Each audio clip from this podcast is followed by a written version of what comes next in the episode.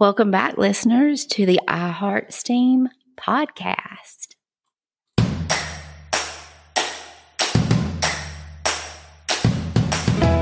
Welcome to the I Heart STEAM podcast with your host, Bonnie Kirkley. Bonnie has been working in the STEAM education profession for the past 12 years. Her mission is to share her story with educators like you that love STEM, STEAM, and project based learning. Currently, she works with a team of educators creating the ultimate STEAM certified school. Let her share the good, the bad, and the joyful with you in her STEAM journey. Learn everything you will ever need to know about STEM and STEAM education right here.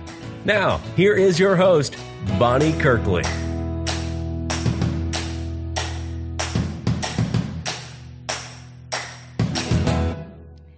There, listeners, and welcome back to the I Heart STEAM podcast. Today, I want to share with you how the STEM journey got started at the school where I work at and how I get, got involved with leading it. Um, so, it all started with a STEM day. In Georgia, during May, we have a statewide STEM day. You can sign up that you're participating. So, about seven to eight years ago, we decided to participate for the first time. We all got an email, said that we were going to participate. And if you wanted to participate in your classroom, please send us a grocery list of what you will need that day to do some exciting STEM activities. So many of us uh, participated, some of us did not. It was optional. And that year, I decided to partner up with one of my good friends down in first grade. I was teaching fifth, and we thought, ooh, Let's do that thing we've seen where they take a baby pool and they mix the cornstarch and water and create that non Newtonian fluid, has characteristics of a solid and a liquid. And let's let them play in it and walk across it and just blow their minds. So we go get the baby pool and then we start trying to calculate how much cornstarch we needed. That was some math that I don't I hope I never have to do again you know, we ended up purchasing it through our um, food services where you can buy it in bulk. Thank goodness, because we bought it in all those tiny boxes. And by the way, Walmart would have not had enough cornstarch for us. But anyway, we got it. And then luckily, my friend, her husband is a contractor. He showed up with his contract crew, five gallon buckets, and one of those industrial mixers that you can mix concrete and paint things with and they began mixing the cornstarch for us. Thank goodness. It takes some serious elbow grease to mix cornstarch and water. It gets thick fast. I think maybe we mixed 10 to 15 buckets, poured it in that baby pool, and then we started our day. We had first graders and fifth graders taking their shoes off and walking through the oobleck, I guess you call it, and having so much fun seeing how it could be a solid, how it could also have characteristics of a liquid. And it was a blast. We had a lot of fun. And it did make a mess. And then came the part of what do we do with this stuff now? So, in the area that we did this, there's a big, huge outdoor drain. And we thought, hey, let's just mix as much water as we can with it and get it back really liquidy and pour it down the drain. So that's what we did. Then about, and you know, this was May in South Georgia, starting to get hot. So about mm, two or three days later, we started noticing this smell. And it's right where the buses load. So everybody walks past there.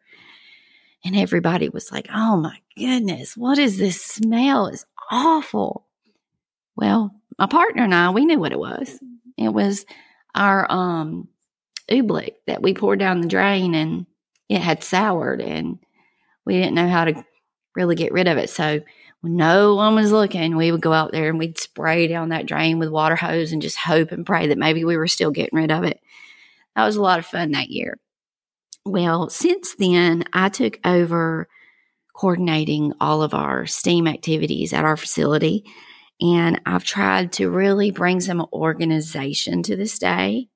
And something that we realized was that it was happening in May, and we were waiting all year long to create this huge, exciting day. It's a lot like field day, but science experiments, STEM experiments.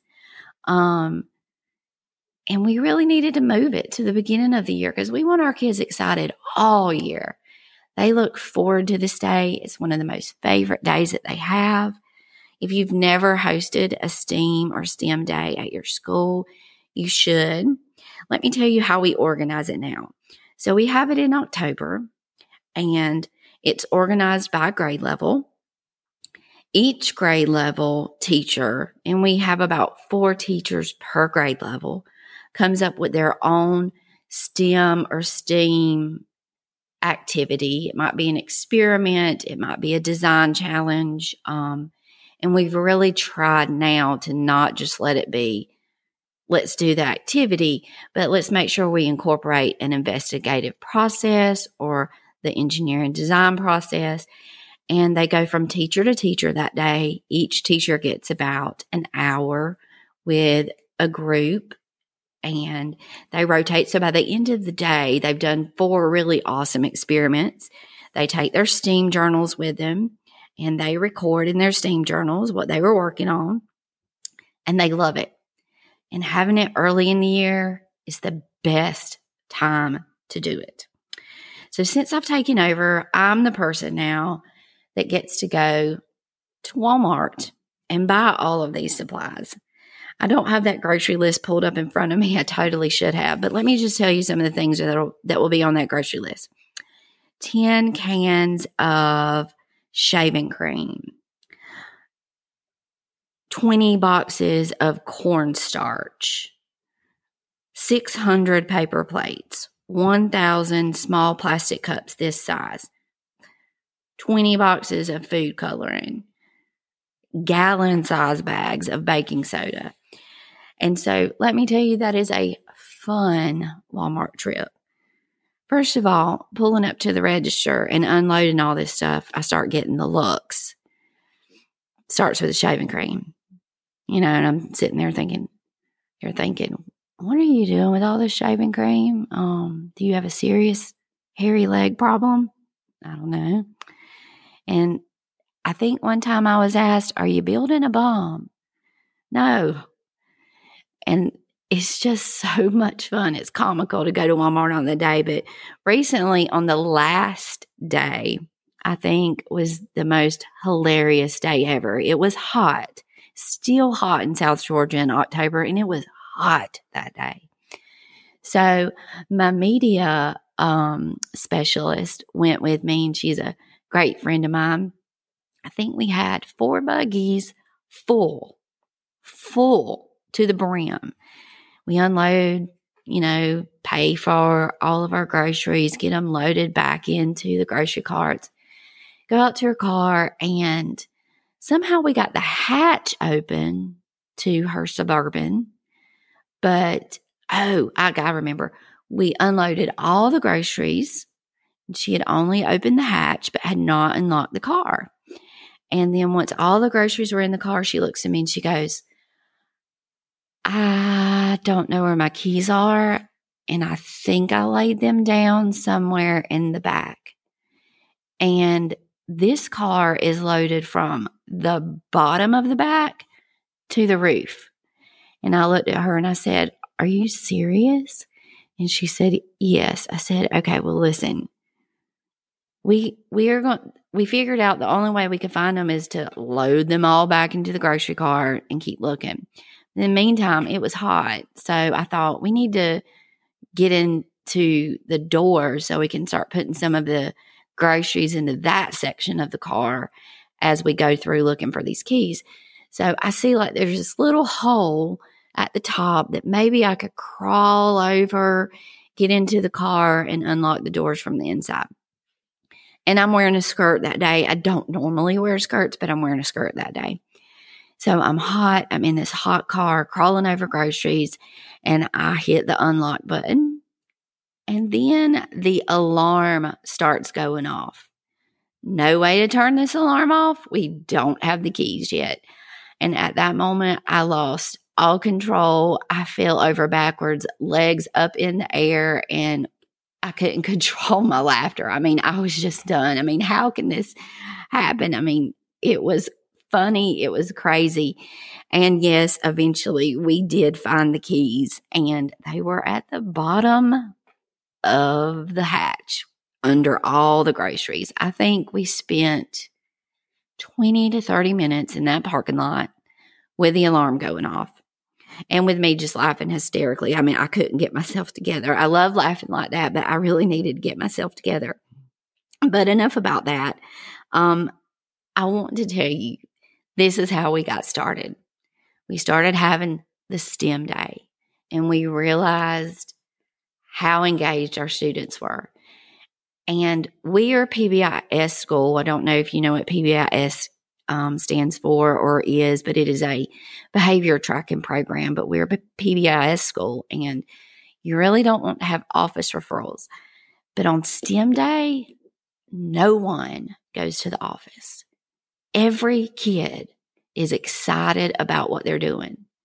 Every kid listens, every kid participates, and every kid just keeps on doing everything they're asked to do, and they have fun. Smiles are everywhere. Everywhere you go, people are happy. I'm not sure about the teachers because it does wear them out, but they, at the end of the day, they're glad they did it and they're glad that they um, participated, but they're worn out. And our teachers really do a bang up job that day.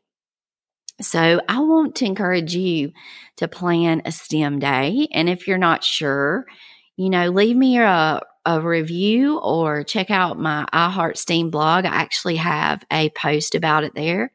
You can email me at bonnie at iheartsteam.com. I would love to share my plan with you and help you plan one yourself. This is a very small part in our journey. You know, we're working on STEAM certification now, and you can't just have a STEM day and call yourself a STEM school. But this is what got us started. And we realized why we needed to do it. And the students love it. So plan your STEM day. Let me know if I can help you out. Subscribe to this podcast and leave a review if you like what you hear. And I can't wait for the next episode because I'm going to be hosting my first guest and I'm so, so excited to have a guest. She's a wonderful guest and she has been working in the project based learning field for quite some time. So I can't wait to share that episode with you. So tune in to the next episode and find out who our guest will be.